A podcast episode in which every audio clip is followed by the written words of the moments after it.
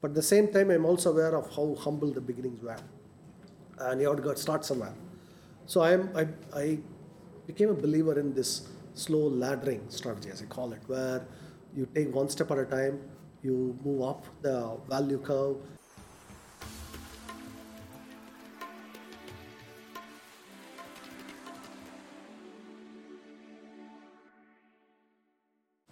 So, welcome to Outliers. This is a podcast with Outliers. so, and uh, I'm really excited, uh, you know, for this particular episode of Outliers uh, to be sitting across the table, actually on the same side, with uh, Sridhar Vembu, founder of Zoho, and uh, someone who I first, uh, I mean, I discovered, I can say that, in 2010 when I was with Economic Times and uh, I learned about this company called Zoho, uh, whose founder uh, had a very different model and approach. Uh, and, and that's not just, just, just not about bootstrapping, but the way uh, Zoho would go out and recruit its you know programmers, you know from um, government schools, sometimes dropouts, and turn them into great coders uh, who would build products that would compete with Microsoft, Google. Uh, that uh, forced me to, you know, travel Chennai in 2010 and, and meet you, Sridhar. I still remember that meeting. Yes. And uh, it's taken all it's been a long time, huh? long time indeed. I'm sure you noticed a little more gray hair. Yeah, gray hair. Gray hair, the mustache, the little French beard. So yeah, signs of. Uh, also, one of the things I noticed over past two years is uh, Zoho as a brand uh, started getting communicated more aggressively. I guess now you are what, 30, what 30 million users. 30 million users, yes. Yeah, I mean, so I have always noticed a, a, great hunger in people I meet in the ecosystem who want to learn about what you did, why, and how. Okay. Simple three questions. So if you could just kick this off, Sridhar, uh, if you can start with the early journey okay. in, in, building Zoho or AdventNet uh, right. for that, At that matter. time it's called, yeah. Yeah. And why did you do things the way you did? Yeah. and, and, and start with that, and then right. we can get into some more yeah. specific questions. So let's go back. I when I finished my degree from IIT Madras, I went to the US to pursue graduate school. I went to Princeton. And I started, you know, even at that time, I'd, whenever I come across something there in the US, I'll ask, why don't we have it in India? Why can't we have this type of a company or any of these? And about 94, I finished my PhD. I joined Qualcomm for a job. And uh, that hunger increased, that questioning, why don't we have a Qualcomm in India? Why don't we have, you know, a Honda in India? I started reading a lot about business, about, uh, and to me that, I also realized, look, India, you know, a billion people, now 1.2, at that time it was going to be a billion, now it is, we have crossed, well crossed it, right? And uh, I realized that being a poor nation and not having all these businesses are two sides of the same coin. If we had all these types of businesses, we won't be poor anymore, right?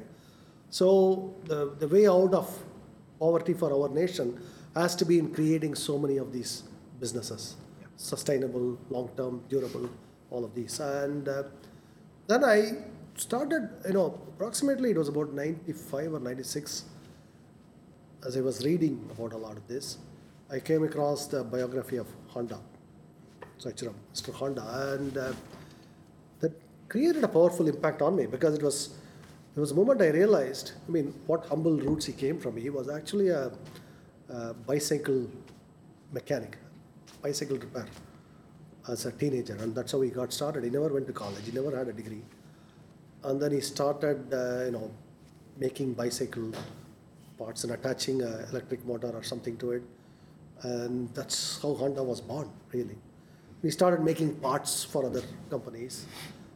I believe he was a part supplier to Toyota at one point. And uh, it came, it was born in a rural area in Japan. with uh, background with no, you know, typical academic background we think of, and how this this man was able to create a global multinational from the roots in rural Japan, and it had a powerful impact on me. I said, you know, why aren't these things being done in India? Well, and we have vast population, so many districts, so many areas. I mean, still maybe 70% of Indians are rural. And why doesn't this happen? What, what is it the problem? And conventional explanations, oh, we don't have the know-how. No, you create the know-how. I mean, in 1953, when Honda was born, he did not know how to create an automotive engine. He could not have known, right? So he created the know-how. So you create those skill sets. And I never was, I'm, you know, one of these things is I never ask, why doesn't this business exist? I think, why can't we go create it? And similarly, when I'm sitting in traffic, I don't curse the traffic. I'm asking, how can we avoid this? How can we put employees somewhere so that we don't add to the problem? because I, am thinking, how do we be part of the solution rather than continue to be part of the problem and cursing the problem? We get into that mindset too much, and we have to be or think in our little way, how can we be part of the solution? And for me, at that time, it was clear that you have to create these long-term institutions. But you have to got, get started somewhere. So I was aware that a company like Honda is an institution. But at the same time, I'm also aware of how humble the beginnings were. And you have to start somewhere.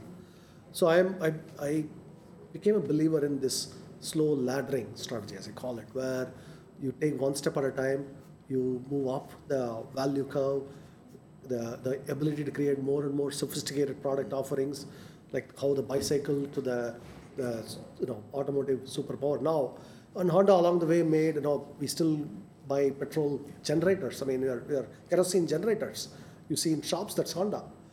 All of I mean the same company makes Acura luxury cars and kerosene generators, right? In developing countries. So it's clear that there has to be a operating vision behind all this. And I realized that something like that can be done in India, and we can do this in software. Why software? Well, it doesn't require much capital. And we are, at that time, we are a very capital deficient nation. It's not very easy to find money in India. So I said we have to do very capital efficient business. Software is one where only your skills matter. You don't need capital. So that's how we got started along with you know my friend Tony Thomas, my brother Kumar Shekhar, we all came together and we started this. It was a very humble beginning. Our even though we had a long-term dream, our immediate goal is of course survival, putting food on the table, as it must be for any new business, right? You're, you know, the the, the think uh, globally and act locally. Here you can say, you know, think long-term but act short-term. That's how you convert that in from. Uh, space to a time perspective, yeah. even though we had a long-term dream and a vision, we still have to figure out how to eat today and this month and this quarter and this year, right? So that's how it translated it. And to me, looking at Japan also is an inspiration for start with humble beginnings, start with small products, easy to do, focus on niche markets where it's easy to penetrate. There's not a lot of major big uh, companies lots of money flowing into those markets. So it's easy to create a small niche. That's what we focused on. All those were vital teaching experiences, also talent creation experiences. A lot of the people who cut their teeth building such small products today are very senior execs in Zoho managing vast you know, development teams. But those early beginnings, the small scale experiences were vital in their growth. So what were some of the early product ideas that, that came to your mind? And, and how did you pick your early ideas? And what went behind it? it I, in fact, almost I would say I didn't even pick my friend Tony, who's a you know, very close friend, who's actually uh, our Zoho uh, uh, Eastern or board of directors. He's a key advisor for me now, one of our founders. He actually had a network management experience in uh, Bell Labs he knew how to manage networks. And he had developed a small library for managing networks and a software library. And that became like a sort of a accidental beginning of the company in the sense that that took off. He put it out and that had some interest from customers. It turned out to be that small niche that from which we could grow into a first early revenue and get beginning of a company. And then iterate that model in progressively larger and larger and larger markets. This idea itself is very sound. I mean, you look at our Dhirubhai Ambani's beginning and how the applying that relentless focus and backward integration from sari to polyester, polyester to polyester yarn, polyester yarn to petrochemicals. I mean, you see that backward integration. Every step he is expanding the market footprint. That idea is not new. We just up, we applied it in a different context. We moved into small software markets and we served printer vendors, for example. Our initial focus was printer vendors. I personally have made a lot of sales calls and, and convinced customers to adopt us. You know, these are companies like Minolta and Kyocera, Ricoh, Xerox was an early customer, and then expand the footprint. So that is how we found our footing in the beginning.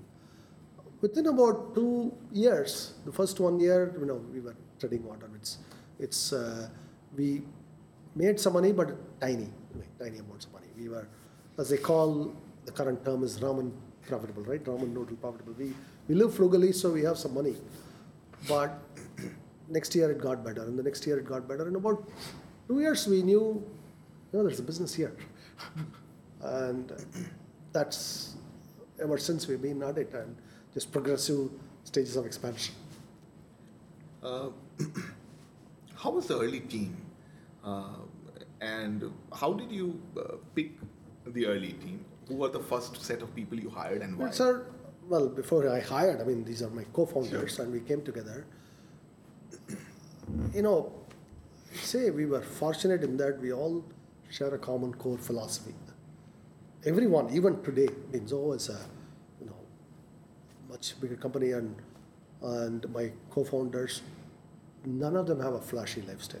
Everyone actually lives pretty much a good middle class life, like we have always uh, lived. I mean, no one has any expensive taste, anything. And this is important because if, say, one of the founders insisted on, I need liquidity right now, I want to enjoy a lifestyle, the company could have gone in a different direction, right? Because a lot of times in startups, any of these, it's these philosophical disagreements that cause, you know, really translate into operating issues or whatever, right? Or, or direction, strategy, all that. We actually agreed on core philosophies. What have, which is that we want to be long term in this. It was probably about 99, I remember. Uh, an acquisition proposal came for our company. This is in Silicon Valley at that time. And we were offered $25 million. We acquired, and we were, maybe we had a one or two million revenue probably at that time. 25 million is seems like a large sum of money for Even people. today. Even today, but I mean, it was 99, right? And uh, I remember uh, I assembled our founders and uh, we all, I said, who wants to sell? Raise your hand. Nobody did. Nobody did. Then I said, if this whole thing crashes and burns, we amount to nothing, would any of you have any regret? No regrets. That's the key, right? You turn down the thing, would you later regret it, right? Are you going to regret it? No, no regrets. It's okay if it crashes and burns. We will continue to live this way. No, nobody is going to starve to death. We will continue our current lifestyle, which is we are comfortable with. Nobody is in this for upgrading our lifestyle. There's a mission-driven thing, so no regrets. Then I said, forever we'll not sell. Okay, today we'll make a binary decision. Forever, there's no question. It's sort of like saying forever I'll remain a bachelor type of a thing, right? It's the same thing here. This is the last time we'll ask this question. The last time we've answered it, we won't sell. That's it. That was done in 99. We never look back. So, so acquisition was one thing. Yeah. The other thing is your philosophy on the venture money. Why do you hate VCs? I don't hate, I mean, contrary to, look, there is a critique, there's an intellectual critique of venture capital. It's not about, uh, no, I don't hate them personally. I have a lot of friends, good friends in VC. My problem comes from, you know, first the term venture capitalist, you take this, right? I mean, I respectfully offer a better term, it's money broker. Because, you know, you take institutional money, you place it with someone, and you take an annual commission. Let's call it what it is. It's commission. The 220, the 2% is commission, right? Intrinsically, when you're operating with other people's money, you have time horizons there. You have to show return, all of that. So the model compels them to act in certain ways. It's not about personal, it's not about my personal values. It's like when I have adopted a model, I have to operate in a certain way.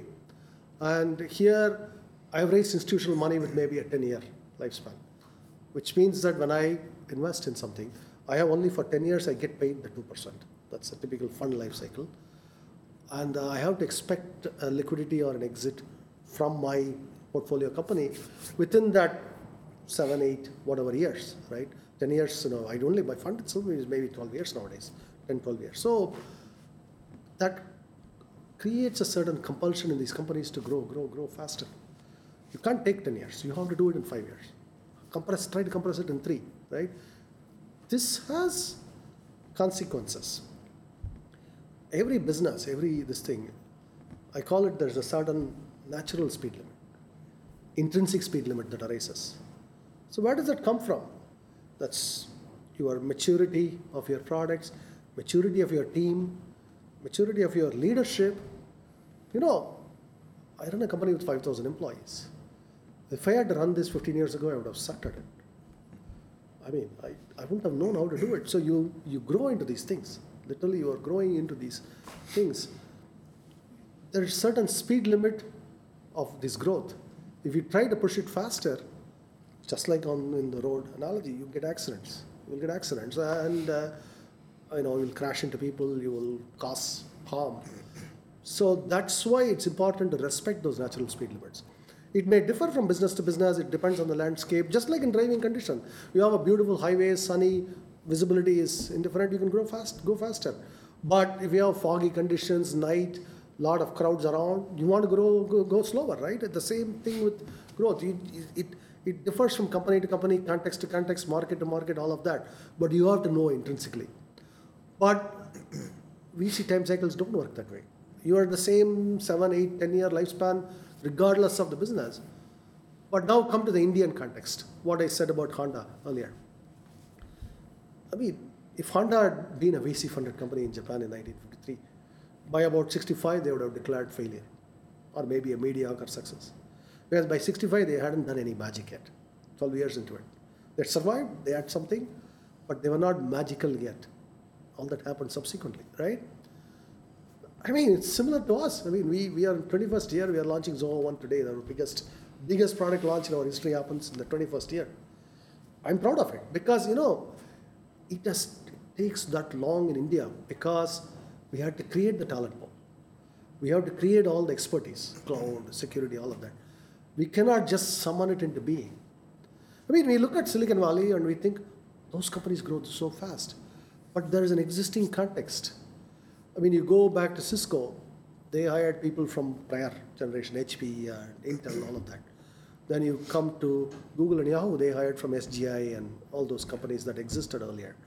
And then you take Facebook, they hired from Google. And they, so the moment Facebook takes off, they can hire 300 engineers with core skills from Yahoo and Google, all of those.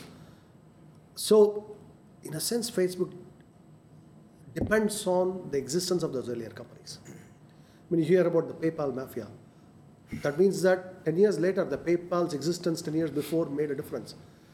Without having created a PayPal, how can we have a PayPal mafia? Right? That's that is the problem here. I mean, we have actually somehow we think that we could leapfrog all those phases.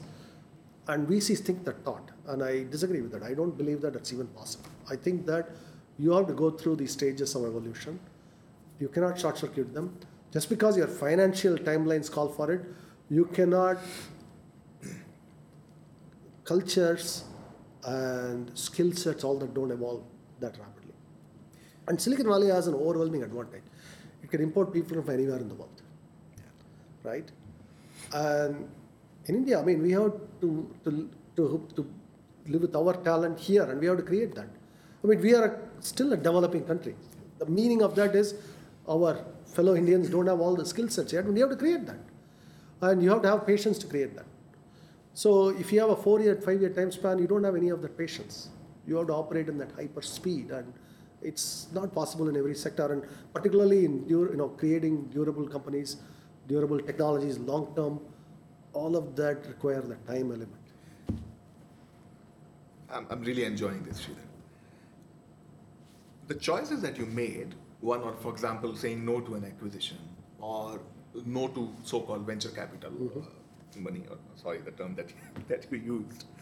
Uh, did those choice making did that choice making make journey tougher, existential crisis in some ways? Um, never, we never actually ever. Uh, I mean, we could go out and raise a billion dollars today if we wanted. So it's by choice. We're not raising it. I mean, as I said, even if I critique VCs, if you can show them a good return, they'll fund it. That's how it is. Not personal. It's not like, hey, you you criticized us, so therefore we won't fund you. That's not how it works. You show them you can make the money, they'll fund you. That's how VCs work. And that's you know I respect that. But as I said, the philosophy has to be different operating in a context like India. It has to be different. Japan, you know, Germany, these are good role models. There are 100 year old, 150 year old German companies, Swiss companies that are leaders, world leaders in their respective fields, multiple generations. We have to learn from those in India. We have to create those companies here. Sridhar, one thing I'm picking is the kind of examples you're talking about. Because I have been like really trying to understand the source of your conviction. Like it's one thing to decide, it's another thing to stay on that path Yes. for so long. Is that The that Japanese, Germans, Swiss, a lot of inspiration for me from all those companies. they're the right role models? role models for India because see, think about it. Uh, you look, we are starting with we have to create those skill sets. We have to create. Part of the reason is also see, America is an immigration immigrant nation. India is not. I mean, we have to be because we have 1.2 billion people. We have to figure out how, how we create opportunities here. And we haven't created that. Where is the question of immigration here, right? We haven't created the opportunities enough for our own fellow citizens here. So it's not a question of, you know, if you need this security expert, let's get this from Russia. If you need this expert, let's get from Slovenia. I've met, you know, just last week I met uh, an engineer in a startup from Slovakia in Silicon Valley. Like I was thinking, man, you just assemble from all over the world and you create. That possibility exists in a few places on earth. Uh, by its nature, America is that. I mean, maybe Trump will change it. I don't know. But by its nature, that's how the country is. India is a different nation. That's why I look to Japan, look to Germany as inspiration. That's why I say I use that.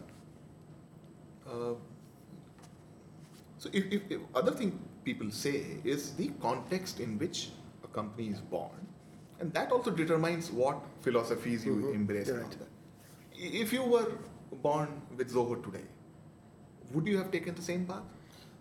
I, it, you know, these are thought experiments where it's difficult to say Sure. or no.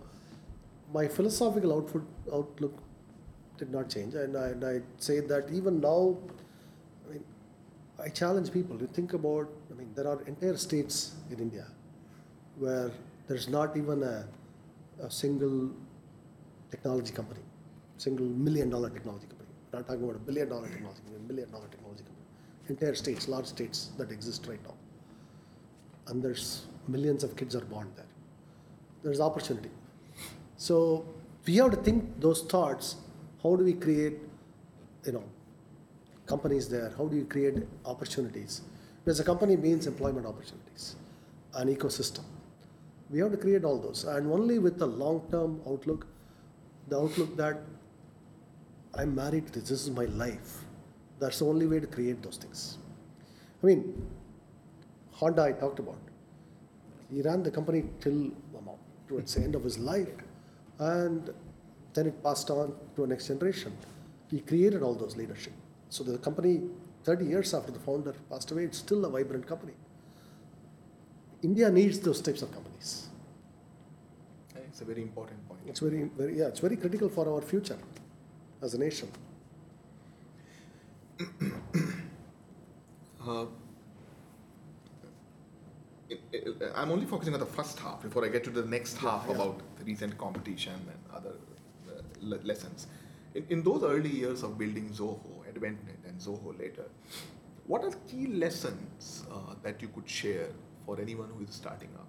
Yeah, so these are not some big uh, grand lessons here. Be frugal, look for where there's opportunity, look for. I actually remember early days, like around the time we were operating in these niches, there was a massive internet boom, dot com boom happening. I stayed away from it because I realized these companies are raising 20 million, 50 million and, and burning it, and we can't afford it right now. We can't go into a pissing contest with them. So we stayed away from some of those. People would have said, hey, if you had entered that, maybe it would be bigger. But we won't be the same company. We had entered that, we don't have all the expertise immediately. And if you wanted to do it in India, that would have been impossible. Then we would say, we can't find the talent in India, therefore we, re- we relocated to Silicon Valley or something. That's, that's a different company. It won't be this company, it will be a different company. To create this company, I had to think that way. And so that frugality, that looking for niche, those opportunities, we remain at the edge of things and looking in in a way. But that suited us because I felt that that's the way to create, you know, long-term powerhouses. All, all of these progress happens at the margin, not at the center. So you have to go from the margin towards the center. You can see the Zoho suite, that's how it has been. We have taken from the margins of software, we're going to the central problems of software. And uh, a lot of people also talk about Zoho in the context of software products in India. Was was there a template for you to you know when it comes to building a product because primarily India has been a services nation and that's why the examples you are taking you have not taken even a one software services uh, company for India for obvious reasons but how did you go about thinking of products Yeah. So this again, we had to figure these out from scratch. And our early efforts were kind of amateurish. And we, we learned by doing, we learned by making mistakes, all of that. And uh, I was still aware that quality is only going to come from that painful, painstaking process of learning. I was never faced by the fact that today it's amateurish. That was not a problem. I said we are going to improve. We're going to learn from this. We'll do our next version better, next version better, right? So that was the mindset. That was the thing. And I'll give you some core lessons there. Take uh, project management and software. I learned early on that you know traditional belief in software, particularly in the services industry, is you get a set of requirements, you create a, a schedule or a project plan, you execute to that plan. And this analogy, trains running on time, is often used there. Where you got to keep the train running on time. When it comes to a software product, that's a completely wrong analogy to apply. And the reason for that is simple. It's the analogy, it's not like running a train on an existing track. That's not what software product is. It's more of cutting a path through an unknown terrain, through a jungle, through mountains, and laying the new tracks, and then running the train on it. it's a different challenge. It's a totally different challenge when you think about it. One is very predictable, measurable, and this one is subject to you have to improvise on the spot. You're coming with problem. There is twists and turns in the terrain. You have to totally, you go on one path, you, you say this won't work, scrap it, go on an alternative path. Any notion of a schedule goes for a toss. I used to, in fact, this was an early realization. As early as maybe 2002 or 3, I came upon this profound observation that software product schedules are not really computable or trackable that way. So you cannot create ahead of time. Next three months, will will next two years, we'll launch this product, and this is how all the things are going to be. Instead, what we do is we are we start working on it, and then as we go along, we improvise. We see milestones. We look at the software, we use it. We think that this doesn't work. These parts don't work. You have to go re- redo it, redo this. So that whole idea that you write down a complicated spec requirements and then execute a plan, you have to get over that mindset. It does not work in software products or really any kind of high tech product. It doesn't work. uh, one of the final questions on, in this section is uh, because of, of, of the choices you made in terms of you know the philosophies and all that you would only attract a certain kind of talent number one number two your ability a lot of people also look at entrepreneurship as wealth creation for good or bad reasons i'm not getting into that what do you think of that and Yeah. what do you think of your ability to Well, see, the, there is real wealth creation and there's financial wealth creation, right? A lot of these two notions have been confused for quite a while. In fact, segues to a different field. We have now globally have got into this mindset that wealth means financial wealth. That's completely not true. I mean, we're measuring it by uh, stock market valuation, bond, th- th- this and that. But in reality, wealth means, you know, physical plant and knowledge, capital, all of those, culture. And I mean, hypothetical example, right? Sure. You take a city of half a million people, two cities. One of them has a GDP per capita $30,000, other has a GDP per capita $5,000 you think one is rich, the other is sort of middle thing. But suppose I added context. One of them has a murder rate that is 10 times other. Which one would you consider more wealthy now? Suddenly it confused the picture now. All this changed. One of them has 40% of the kids born out of wedlock. The other one has 0%. You see, what is wealth now? Suddenly your, your notions of what is wealth, it changes now. Suddenly you, you, which one would you rather live in? Would you live in a place with 10 times the murder rate? Would you live in a place where maybe 10% of the population could be in the criminal justice system? All of those. GDP suddenly becomes, you know, the GDP is not telling me something very important about this. So it cannot be all. Unfortunately, in the last part, particularly 40, 50 years, this is a Milton Friedman world in a way. Milton Friedman, look, he's a great economist. I'm a, an admirer, but he was profoundly wrong on one thing. He said that the entire purpose of a company is to create wealth for shareholders or to focus on profit, create wealth for shareholders. I say bullshit. Professor Friedman cannot decide for me what my purpose as a businessman ought to be. Just like I cannot decide for Professor Friedman what his life's purpose ought to be. Life's, the whole idea of you go back to, on the other hand, someone like Hayek. You cannot question the motivation of why somebody operates. You cannot say your motivation ought to be profit. Who says my motivation ought to be this or ought to be that? My motivations are my own, right?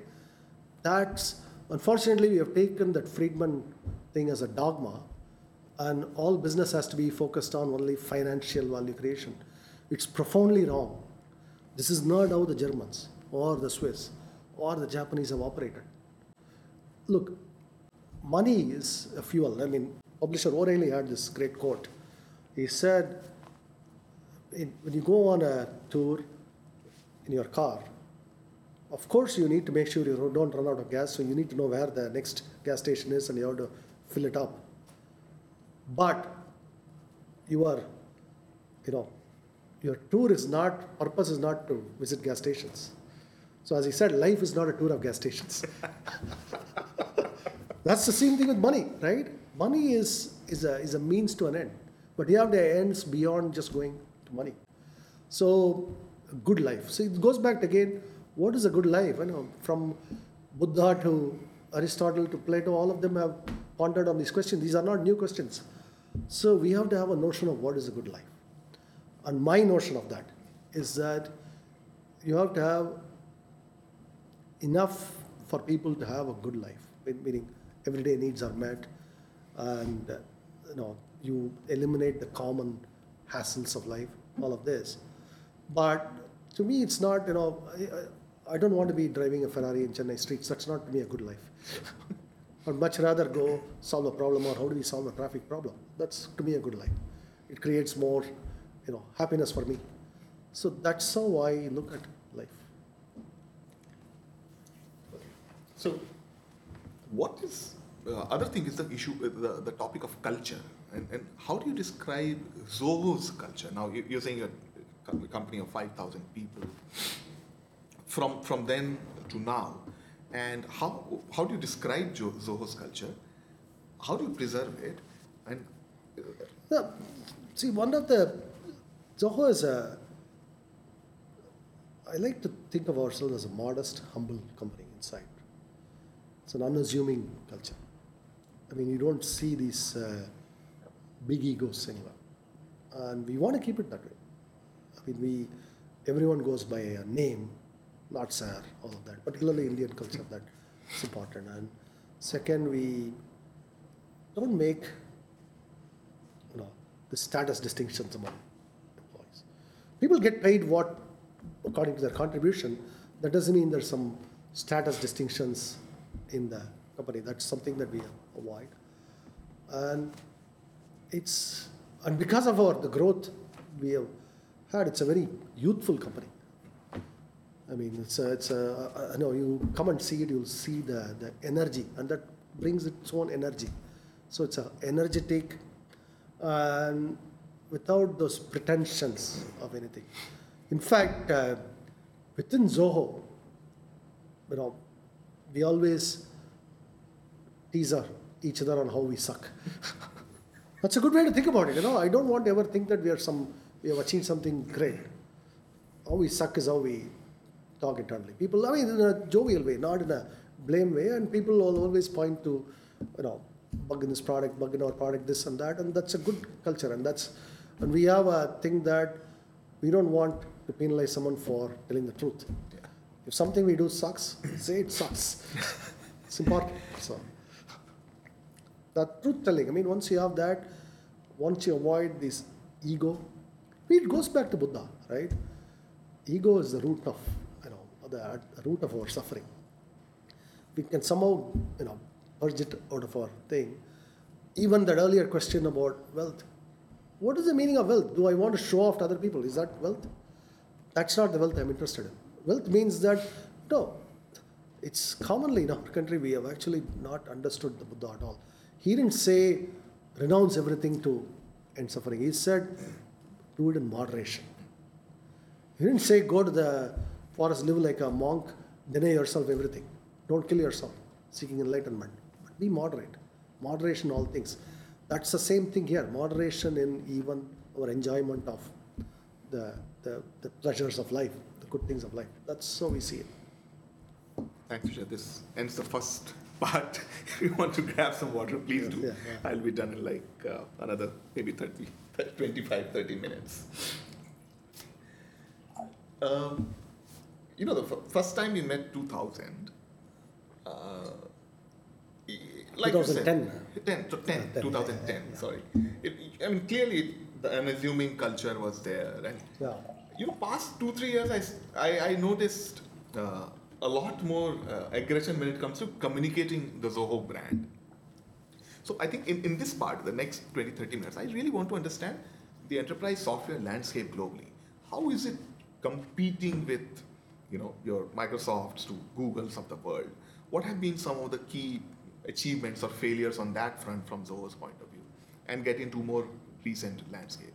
So how has it been, Sridhar, competing uh, with them or Yeah. building products uh, that compete with them? Well, I mean, there's a fundamentally different vision here, right? We are, uh, at our heart, we are an Indian company, and we are well aware of our landscape, our our context around us. And I mean, while in the U.S. a Salesforce can charge two hundred dollars per month, it might even be reasonable in some context. Some companies can afford it, but the number of companies that can afford it in India is minuscule, tiny, that kind of pricing. So they'll solve it through one-on-one negotiation, meaning if you ask hard, they'll give you a discount. And if you point Zoho, they'll give you a discount. That's how they operate, which is deeply unfair when you think about it. That means you are penalizing the customer who's, who's, who's not asking you about Zoho. We don't like all those practices. We don't like that way of doing business. We want to treat our customer fairly. They come to us, they know they are getting a fair price. We won't take advantage of them. And particularly in the Indian context, it has to be very, very affordable, super affordable. I mean, look, we are a coun- country with $2,000 per capita GDP. Well, the developed world, you're talking minimum 25,000, 30,000. So it's 15x. You know. So we have to create companies here that can serve our needs at price points we can afford and spread technology. I mean, in that sense, you look at our the tremendous job our cell phone carriers have done, and thanks to, of course, the Chinese, the smartphones we enjoy unbelievable prices today, right? It's great, it's, and this is something that I praise the Chinese for because so much of the living standard we enjoy today is because of those, you know, the, the Chinese have worked hard to grant it. But we have to do, give them something in return, right? What, what do we do? We import all this. What do we do in return? We have to create these companies that create these affordable products, high quality products, and offer it to the world, so that we can enjoy the fruits of the rest of the world can offer it to us. So I believe in trade, but we have to be, we have to also be able to participate in it, give something, and in that sense, our vision for our difference with the enterprise software world is that they are treating software as though it is some kind of a scarce commodity. It is not. In once created software is it can be replicated ubiquitous, right? But they are pricing it as though it's scarce. And then they are spending most of that money on customer acquisition. You're creating an artificial scarcity and then spend most of your money persuading the customer why the artificial scarcity exists. I say tear down that barrier, remove the artificial barrier, and create at a super affordable price and expand the market considerably, substantially, tenfold expansion. I mean, today in the cloud, there's maybe about 50 million paying subscribers across all the cloud companies together, with a lot of overlaps, right? When you say Dropbox has this many and and uh, Box has this many and Microsoft has that many, there's overlaps among them. And so it's 50 million unique paying customers, paying subscribers today across the business. But there has to be a billion. We have to think about how do we go to a billion.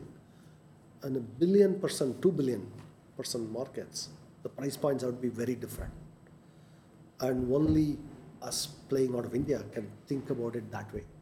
So that is why we are fundamentally different from them. They haven't tried to buy you. Uh, not uh, Microsoft or Google. Like, They know we are not for sale. I mean, it's. I mean, if you want to sell, obviously there'll be many interested parties, but we have made it very clear that we're not for sale.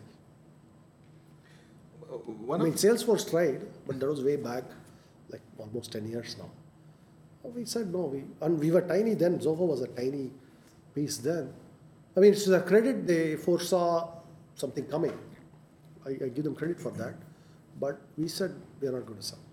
So, Uh, the other thing I noticed in Zoho's journey is also you, you actually built a, a product which could be used anywhere in the world. Uh, and, and some of your early success came in, in very tough markets outside. Why, why was that? Why did you not start with India? well, we still had. I mean, broadband penetration ten years ago was minuscule. The smartphone did not exist yet. The iPhone only came in 2007. So the environment was not yet conducive in India. But India was a great, there's an explosion of talent coming, so we could use it. So we seek markets where they existed. But we also always kept an eye on India. I mean, we are Indian, I mean, we are here. So as the market developed and developed, and we, we are finding more natural home ground to hunt. Sridhar, other thing is, uh, you talked about PayPal mafia. We already see a Zoho mafia. Yeah.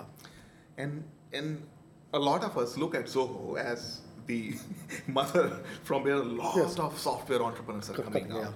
And we will get into uh, details in, in a bit. But what do you th- uh, think of, of, of, of that uh, in, in the sense that when, when people come to you and say, I want to quit Zoho to become an entrepreneur, what do you tell them? Yeah, I never try to talk them out of it. I mean, I'll say, what can I make it so that you'll stay? But if they are set on it, I always wish them well. And in every case, they, you know, we parted on good terms.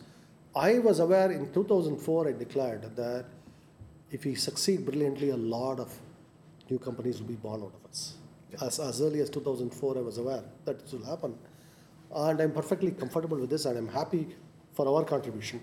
Because, see, we are not just creating a company here, we're creating an institution. That's what I believe. And we're creating a know how and skill set on how to create products in a variety of areas, how to make them into businesses. Those are all what Zoho is actually teaching. Remember, I, when I say Zoho University, it's I think of Zoho itself as a form of a university, just a different university in, than something with classrooms and only this. Here, there's learning going on all the time, and you know, the other favorite whipping boy for me is the business school. I've said that the most useless degree in the world is actually an MBA, right? Most useless, absolutely. Take it from me. And Zoho has, I mean, proved this because we have created so many entrepreneurs. More, I mean, almost none of them have any of the fancy degrees, MBAs, nothing. And they go and hire similarly, right? They go and hire the Zoho way because they've learned it in Zoho. And I, so the learning that happened is happened in Zoho. We continue to nurture people like that. And of course, we hope a lot of them will stay. And look, for every person that exists, there are 10 people in Zoho, similar skill set that are there in Zoho. Still, that's why we are growing so fast. So we are aware that we will create more of these, and that's good for India. That's good for Chennai, and so it's. I'm I'm happy about this. I'm actually very happy There- about this. There's no secret sauce that you hold No, on there to. no secret. Look, the most, you know, the most important secrets are all open secret. There's nothing mysterious or magical about any of this. It just you have to like how does a Honda go from a bicycle to a luxury car? It's a systematic process over a 20, 25, 30 years. It didn't happen overnight. If you have that, if you're a 20 year old, 25 year old, you have that 25 year horizon, you can do it. But do you have the staying power? Do you have the persistence? Do you have that commitment to that cause? That's what is important. Uh, In your view, what is the future of enterprise software product itself from what you have learned? Yeah. What, i- I mean, can you paint a, a sketch a decade down, Yeah. a decade out? Right. Where are we headed really? Okay, you think about something like SAP, enterprise software, or even Salesforce, any of these. Like if you want to know how it works, it's an arduous process. I mean, you, you first you can't even get it in the sense that try to sign up for an account. I mean, you'll be qualified and this and that, evaluated, prodded, everything. I mean, your wallet will be weighed before they let you in. That's that's the truth. I mean, try try getting to know what SAP does as a software. It's impossible. I mean, it's for a for an average person, right? It's impossible. Unless your budget is a million dollars, you know, they don't respect you. On Zoho, you can come online, five seconds you are in. Everything is exposed to you. You can see it, and within you know within a week you can learn. It has to be that ubiquitous. That's our vision of software, and it has to be that easily accessible. Then what happens is there is a cultural process of technology adoption. It's a cultural process, not just technology. When you think about it, 10 years ago, if anybody had predicted so many smartphones will be sold, this will become the primary internet device in India, and there'll be hundreds of millions of Indians coming online thanks to the smartphone, particularly Android phones, particularly all the Chinese phones, all of this. It's even not believable 10 years ago. In 2007, it was not believable. Yeah. Even in 2010, when we met, the smartphone as an Indian phenomenon didn't exist yet. In just the last about five years, it has taken off. And how does a person in a village learn to use WhatsApp and Facebook? They learned it, and these are not trivial things. That's the cultural adoption of technology. If you make software ubiquitous, people learn Zoho CRM to Zoho Books to survey all of these through that cultural diffusion process. If you make it accessible, ubiquitous, and you also learn how do I make it easier to use for the person who is who I mean for that 50 millionth user who's not going to be able to ask for support. They don't have access to anybody to ask, how do you make it accessible? And in the same way, when you have 100 million users, there is cultural diffusion. If you want to know how do I take a screenshot on Android, you just go and ask the person next to you, they know how to do it. Right? That's cultural diffusion of technology. Google didn't come down and teach us how to use Android. We just learned it, figured it out ourselves. WhatsApp, I mean, they reached a billion users with like 50 employees. They didn't take a support call and teach it. So that process will happen in enterprise software as well. I firmly believe it. Our mission is to make that happen. Godspeed with that. Yeah. Sridhar have there been abject failures in your journey? Lots of, you know, see, What are the most failure- successful failures? Uh, look, a failure is only a failure if you if you never recover from it. Otherwise, it's only a setback along the way, right? And lots of times we have gone to try and create a product. Our first attempt internally is a miserable failure. We never ship. Maybe a second attempt is so-so. Then we only ship the third attempt that we make. It has happened. That has delayed our uh, you know, launch of some products. And sometimes some technologies are you know, more complex than we have the current know-how for. Then we realize we have to go create those skill sets, and then only we can get into these areas. So those are all things we learn along the way in the course of this. And so we have had lots of those, and we still continue to have those, and we will continue to fail. Hopefully, all of those failures will be internal. I like a lot of internal failures because then you know, then we go out in the public, we have a much better offering, right? Uh, interestingly, this technology that it makes it easier, right? We, for example, every product we host it for our own first, our employees. That's now 5,000 people. So you're going to get a sudden influx of people internal, and they're going to be brutal in their criticism, right? if you can't pass that, the product is, you know, we won't ship. You got to make employees happy first, and then we go to the broader world. So a lot of those are all the setbacks, launch pad failures, all of that. We get to do it outside of even the public eye, and that's great that we are able to do that. Final two questions. Yeah. Uh, Sridhar, uh, as a storyteller over years, uh, what I see of Indian SaaS or enterprise software product, people are beginning to talk about these two ways of doing it, right? And uh, th- this new wave is clearly coming from your mafia, Girish of Fresh Freshdesk. And they think there's a Zoho way and then there's a Fresh Freshdesk way. Clearly very different Yeah. in every possible way. Uh, if someone wants to become an entrepreneur today, uh, you know, bright person, someone as hungry as you, uh, what, what, how would you ask that person to look at these two models if they're looking to learn? First, look at yourself inside. I mean, the answer has to come from who am I question. That's our oldest truth of Indian spirituality, right? It's not about me advising them. It's about who are, I mean, what is your inner conscience? What does it say? What does your inner voice say? Listen to that.